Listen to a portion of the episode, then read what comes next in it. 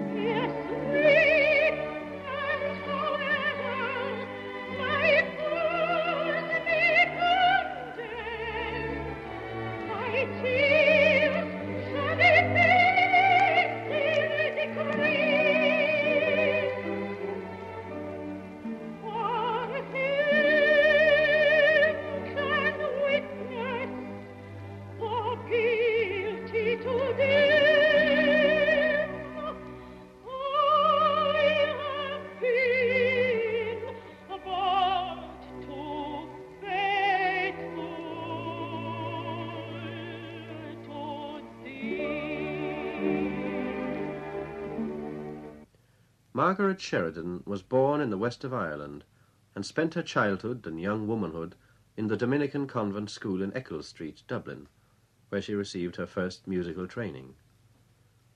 She was the only Irish soprano to gain recognition by the whole of Italy during this century, and yet she sang in opera for barely ten years. Then she stopped singing at the peak of her career, stopped for reasons that are very unusual but at the same time very human and understandable. During her singing career, a plaque was put up in her honor in the Scala. Parma and Bologna put up inscriptions, and Cremona gave her the Stradivario Medal.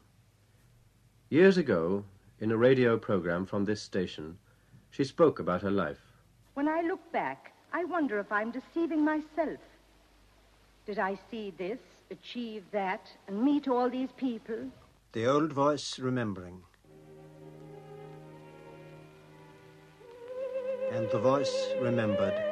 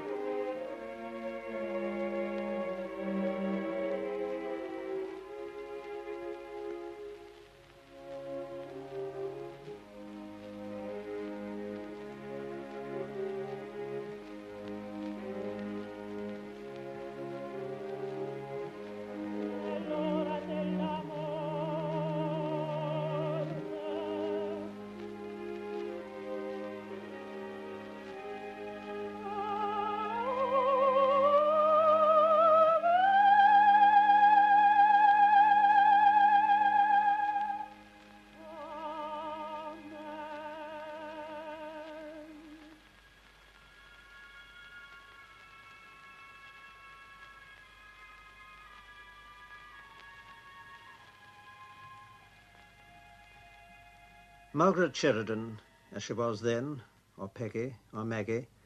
Margarita came later in uh, Italy. Margaret Sheridan was born in a small town in the west of Ireland. Her father was the postmaster. She was orphaned at an early age and was brought up in a Dublin convent. And there, in a moment of great unhappiness, when her friendless position had been cruelly brought home to her, she had a sort of vision of herself, singing before a silver organ, standing at the top of a great green staircase banked with Malmaison carnations. And years later, when she'd been sent to London for training, it all came true. It was the start of her public career. Well, I saw it all again in reality at a great reception given by Lord and Lady Howard de Walden in London. But I must take you back a little. You see, nothing has been known like the society and entertainments of those days, even lasting well into the First War. There was a brilliance, an utter disregard for money, a richness, and at the same time the highest possible level of intelligence and wit. You get it all in Wilde, and if you don't understand what I mean, well, then I never can explain it to you but it will never, never be seen again. Two wars brought it to an end. Luxury living is over. But there, in this wonderful house in Belgrave Square, was the entertainment of the season. Everybody was there. The famous green staircase was banked with Malmaison carnations. There was a silver organ at the top, just as I'd seen it, and a small orchestra and singing to it with everyone in town listening was Maggie from Mayo. Maggie, or Maggie from Mayo. Sheridan always saw herself as the girl who had come from the west of Ireland.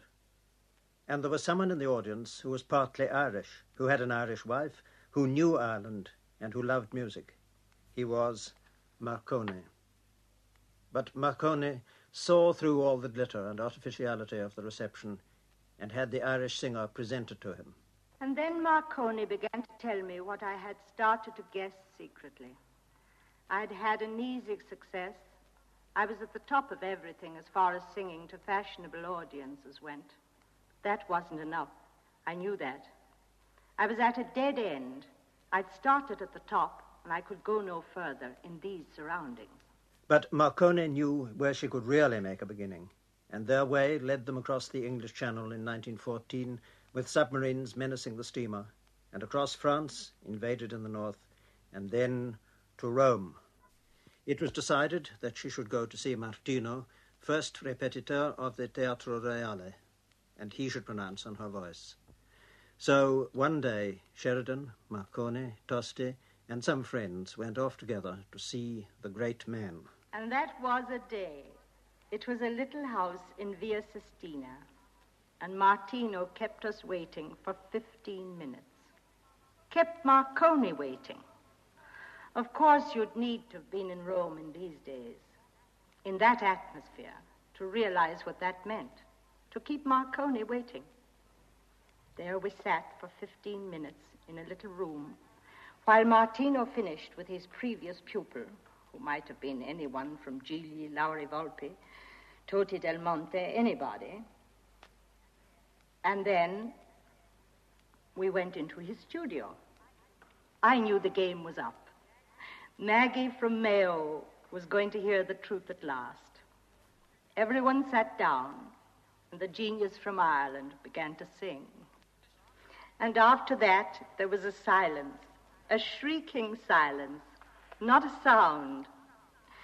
It was Marconi himself who had to speak first. Think of that.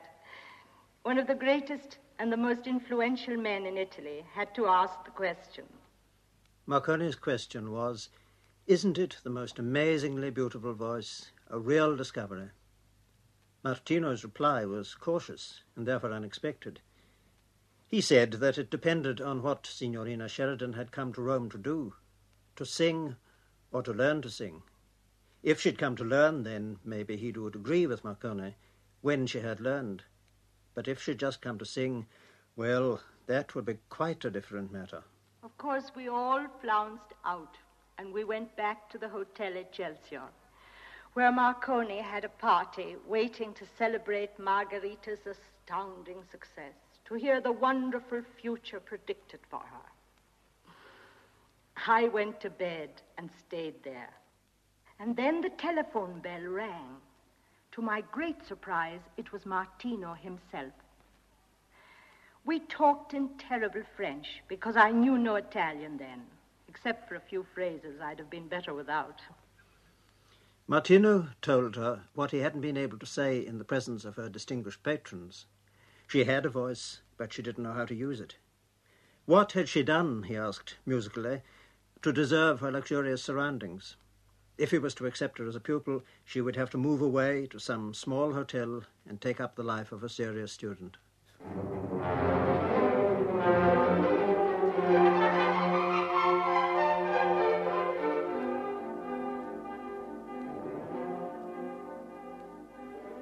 Yes, you can describe it as the easygoing, rather carefree life of the artist.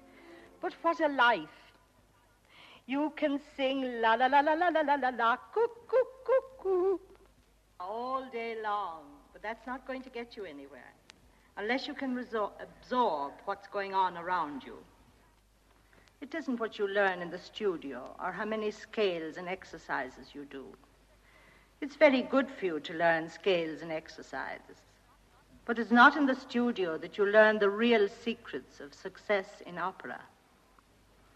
It's in the communal life of the artists, in the becoming absorbed in music, in thinking, thinking music, exchanging ideas, hating, loving, feeling, feeling, absorbing, living completely. Her hotel backed onto the opera house, and she used to practice every day with her windows open, perhaps because of the climate, but more likely by design, because Emma Carelli, the directrice of the opera, was within earshot. And she heard her.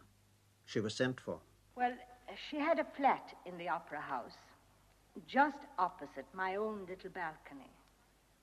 And I used to watch her, watering her flowers, feeding her pigeons, or talking to her dog, Bello. I often wondered if I'd ever meet her, and now she had sent for me. What could she want? Had I been discovered hiding in the wings? Well, I started to dress for the occasion, and in those days one did dress. It wasn't just a matter of flinging on any old thing. I put on my very best. Everything was white, I remember. I had a lovely pair of white laced boots. I had to lace up about 150 eyelets. And then I set out for the office. I was shown in at once. There she sat at her table writing. She looked old and saddened and disappointed, as I believe she was. But she was La Carelli, the great and terrible Carelli, with a whole history of singing behind her. Carelli, before whom all operatic Rome trembled. Carelli began by deriding her for trying to learn to sing in opera, like all the rest of the English. Sheridan said she was Irish. Carelli said it was the same thing, except that the Irish were more troublesome. But eventually Carelli had to tell her the purpose of her summons. She'd heard her voice coming across from the hotel as she practiced. Unexpectedly, she found herself in need of someone to sing Mimi at four days' notice. Would she do it? But while the amazed Margarita was accepting, her teacher, Martino, entered the room. Being attached to the opera house, he knew what was in Carelli's mind. He also knew that his pupil's voice was not yet ready for big roles. The argument was in Italian, which Sheridan didn't yet speak, and Carelli had to translate after Martino had stormed out. She ended by saying, Either you can sing now, or you'll never be able to sing. And then, softening a little, she spoke the proverb Sheridan never forgot Il buon dì si vede dal mattino. She'd heard her beginnings, and from that she could divine her future. And so I learned to impersonate Mimi in four days. I knew the part, though I'd never appeared in it or in anything else. I had no experience of the stage at all. Carelli gave me every entrance, every movement, and every phrase. This cruel, ugly woman who had created Zaza, Iris, yes, and Tosca, seemed to become warm and simple and almost beautiful. She became Mimi, and she inspired me to become Mimi. She taught me. She took me all through the part, word for word and note for note, and she fed me on bonbons. It was a tremendous success. The critics were entranced by this new singer. But Margarita Sheridan was not to be allowed to enjoy the applause completely. Because while we were taking our curtains, I saw a head and shoulders in the prompter's box over the footlights. It was Maestro Martino. Martino, with the tears streaming down his face. Martino, who knew that he was going to lose his beloved pupil to an operatic career for which, he thought, her voice was not ready. That's what he shouted at her across the footlights. He said the applause marked her doom.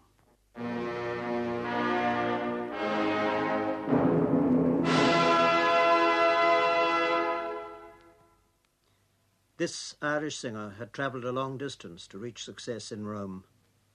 And it had taken her a long time, for on this night of her first appearance in 1919, she was already 30. And now the pattern of her operatic future was made plain.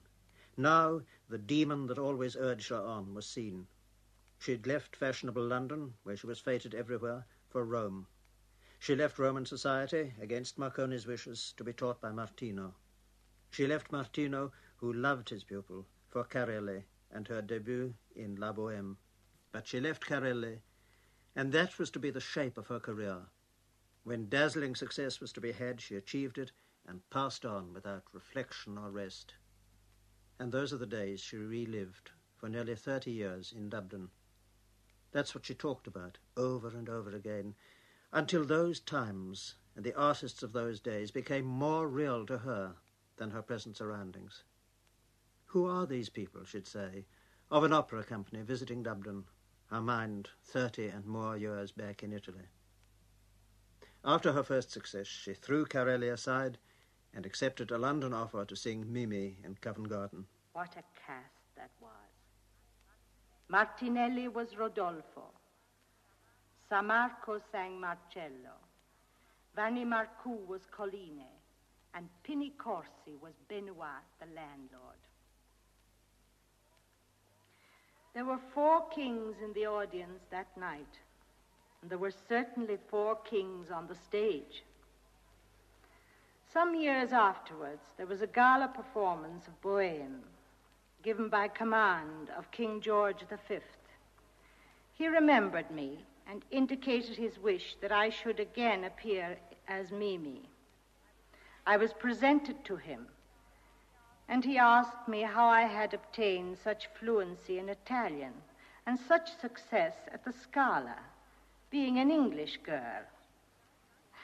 And I told him that it was probably because I was Irish.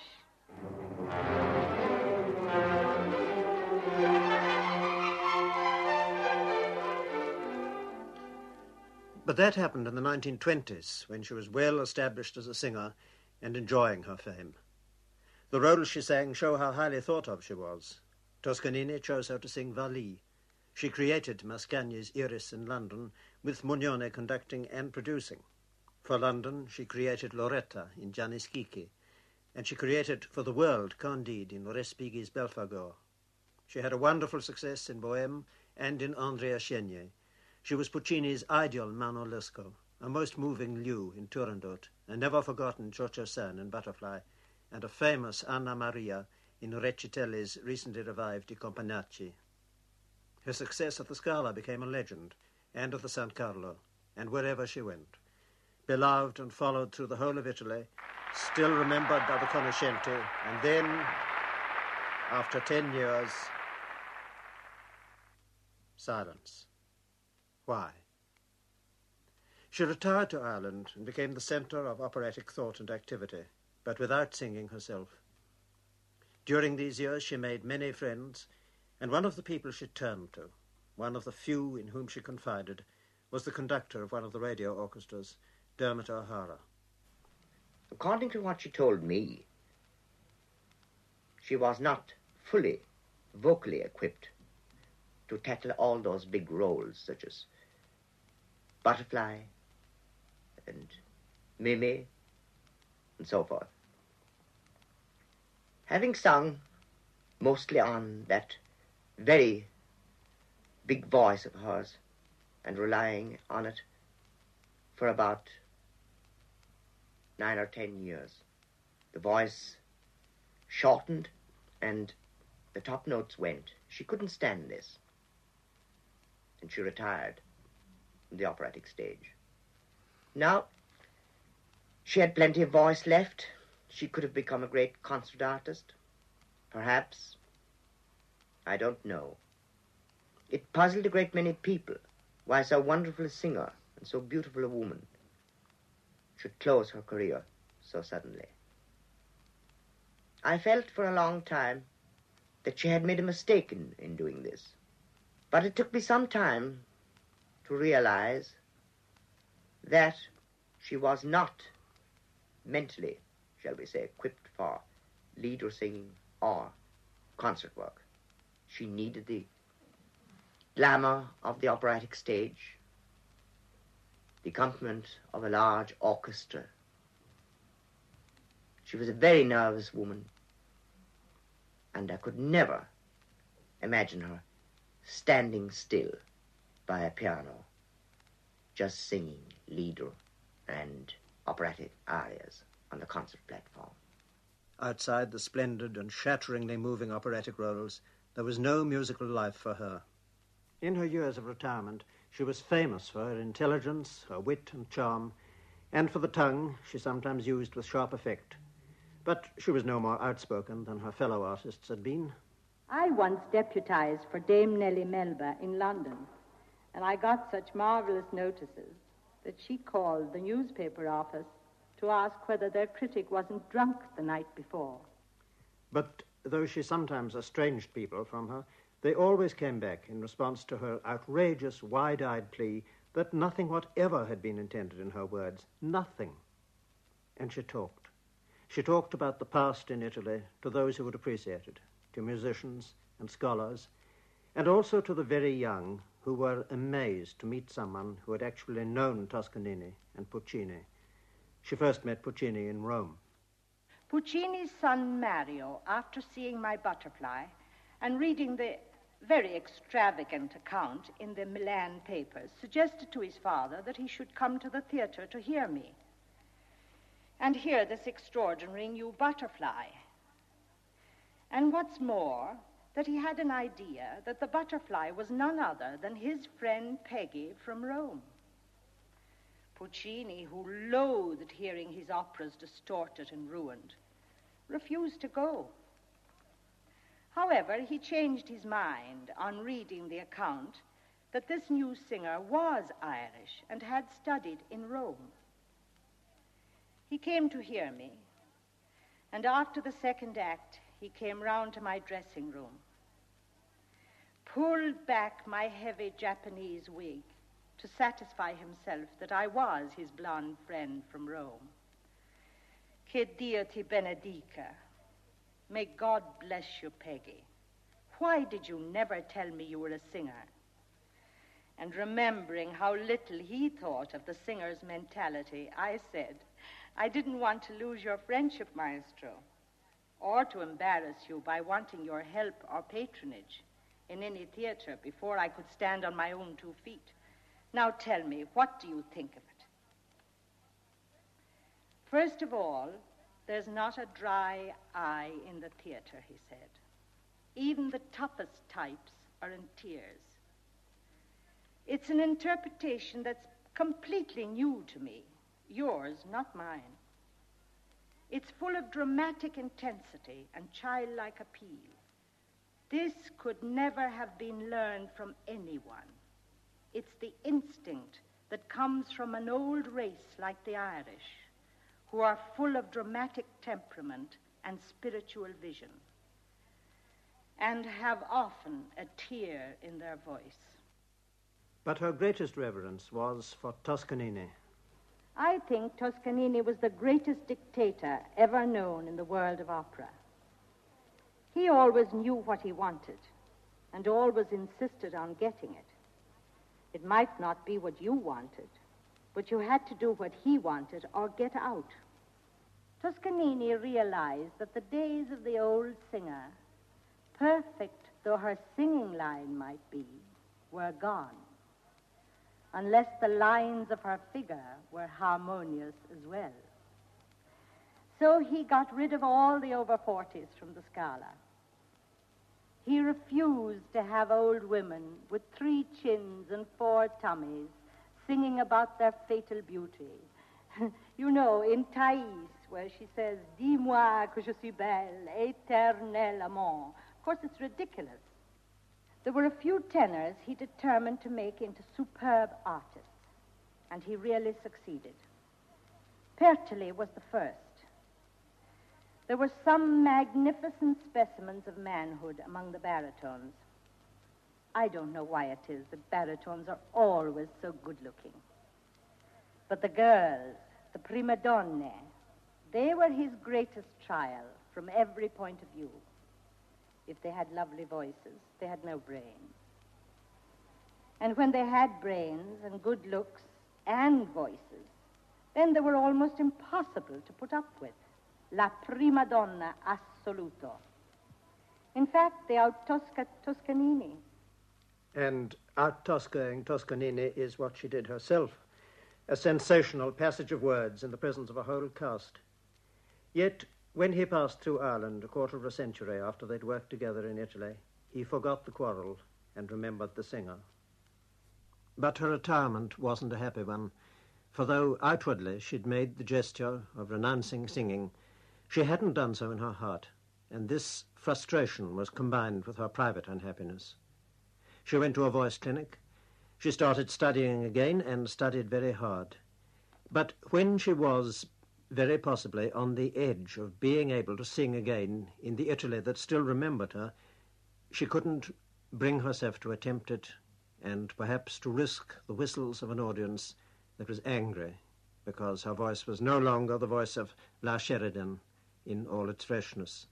She knew well that present performance was all that counted. Past reputation was nothing. So she was unhappy. She had many things to regret, but she did sing again. It was almost a challenge from a recording company who defied her to do it in order to make her. She did it in Dublin, planting herself before an orchestra so as to make a picture, regardless of the demands of technicians. She did it with every manifestation of the prima donna, her authority, her grandeur, her superbia, her arrogance, and one of the records she made was this, the one that opened this broadcast.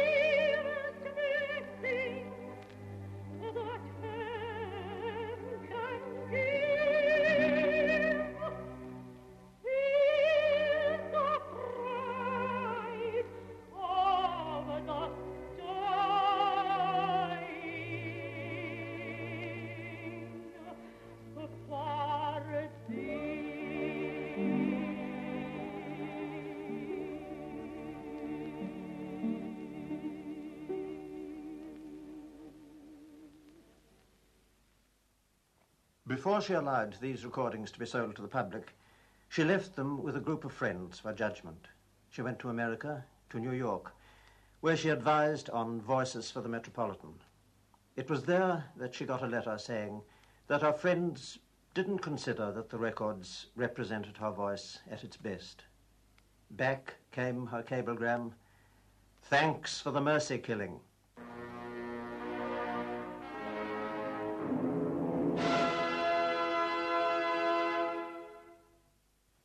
But now it was the evening of the day whose dawning had indicated by its brilliance a sunshine that couldn't last. Her last years were clouded with ill health.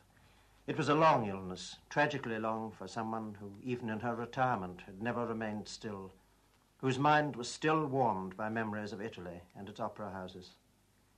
And there was a quality of the theatre about her hospital room. She'd receive friends there and play them, she played it every day, a record of a broadcast appreciation of her made by the Marchese Malacrida, who'd heard her singing in Italy in her prime.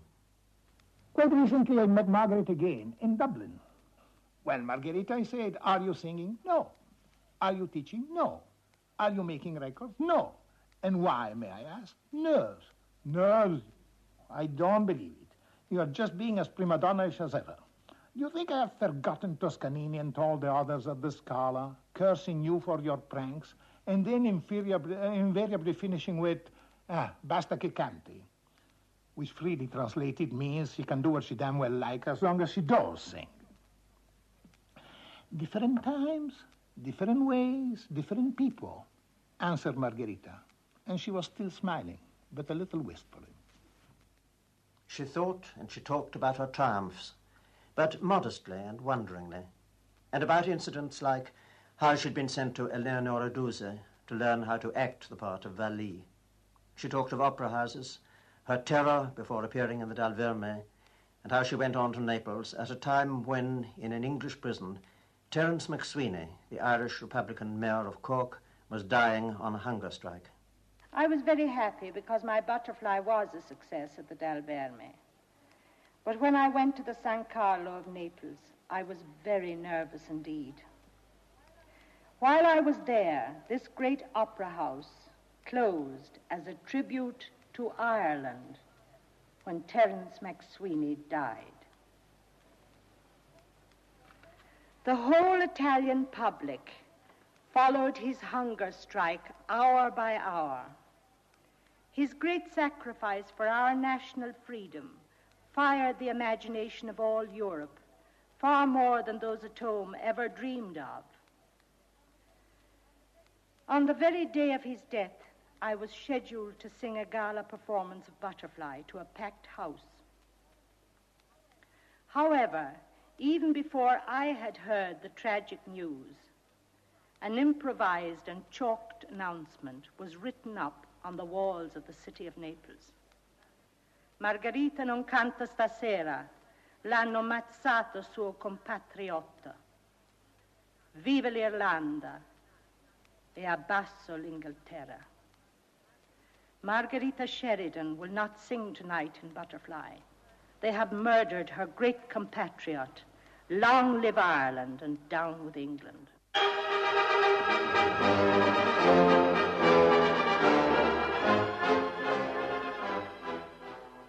In her hospital room, she had a reminder of Butterfly and of Maria Farneti, who sang Cio-Cio-San in its first successful presentation. Just as Carelli had helped her to prepare Mimi, so the retired singer taught her the role of Butterfly as she had inherited it from Rosina Storchio, taught her the mise en scène and all the little movements with head and hand and fan that count so greatly. She did more than that. She gave me all her beautiful costumes. These costumes were indescribably lovely, brought from Japan, specially designed for her. I have them still. She had the costumes still, yes. Over the screen at the end of her bed hung the butterfly kimono, evoking the final act. A reminder to those who visited her, a reminder to herself, should she ever doubt the past.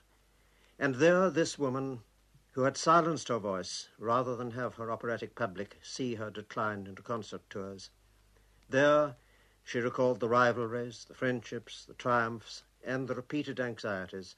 For, she said, in Italy, you must remake your reputation every time you appear. You must stand in the wings and tell yourself that this is your first performance, that nothing you have done previously exists. Maybe she thought of that as she lay between life and death, waiting to go on. Waiting to, to go on. And on this entry, you'll deliver all your operatic visiting cards at once.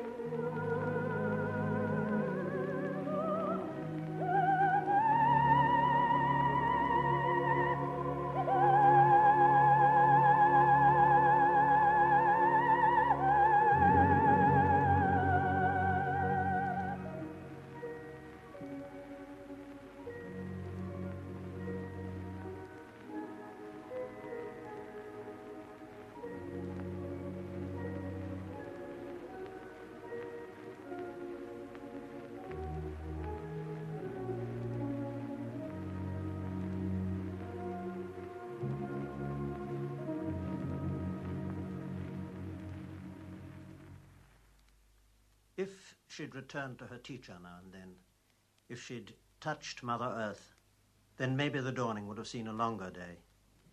Yet it was wonderful to know Margaret Sheridan in her eventime, and while the sun shone, it had been glorious for her. Triumph and triumph and triumph.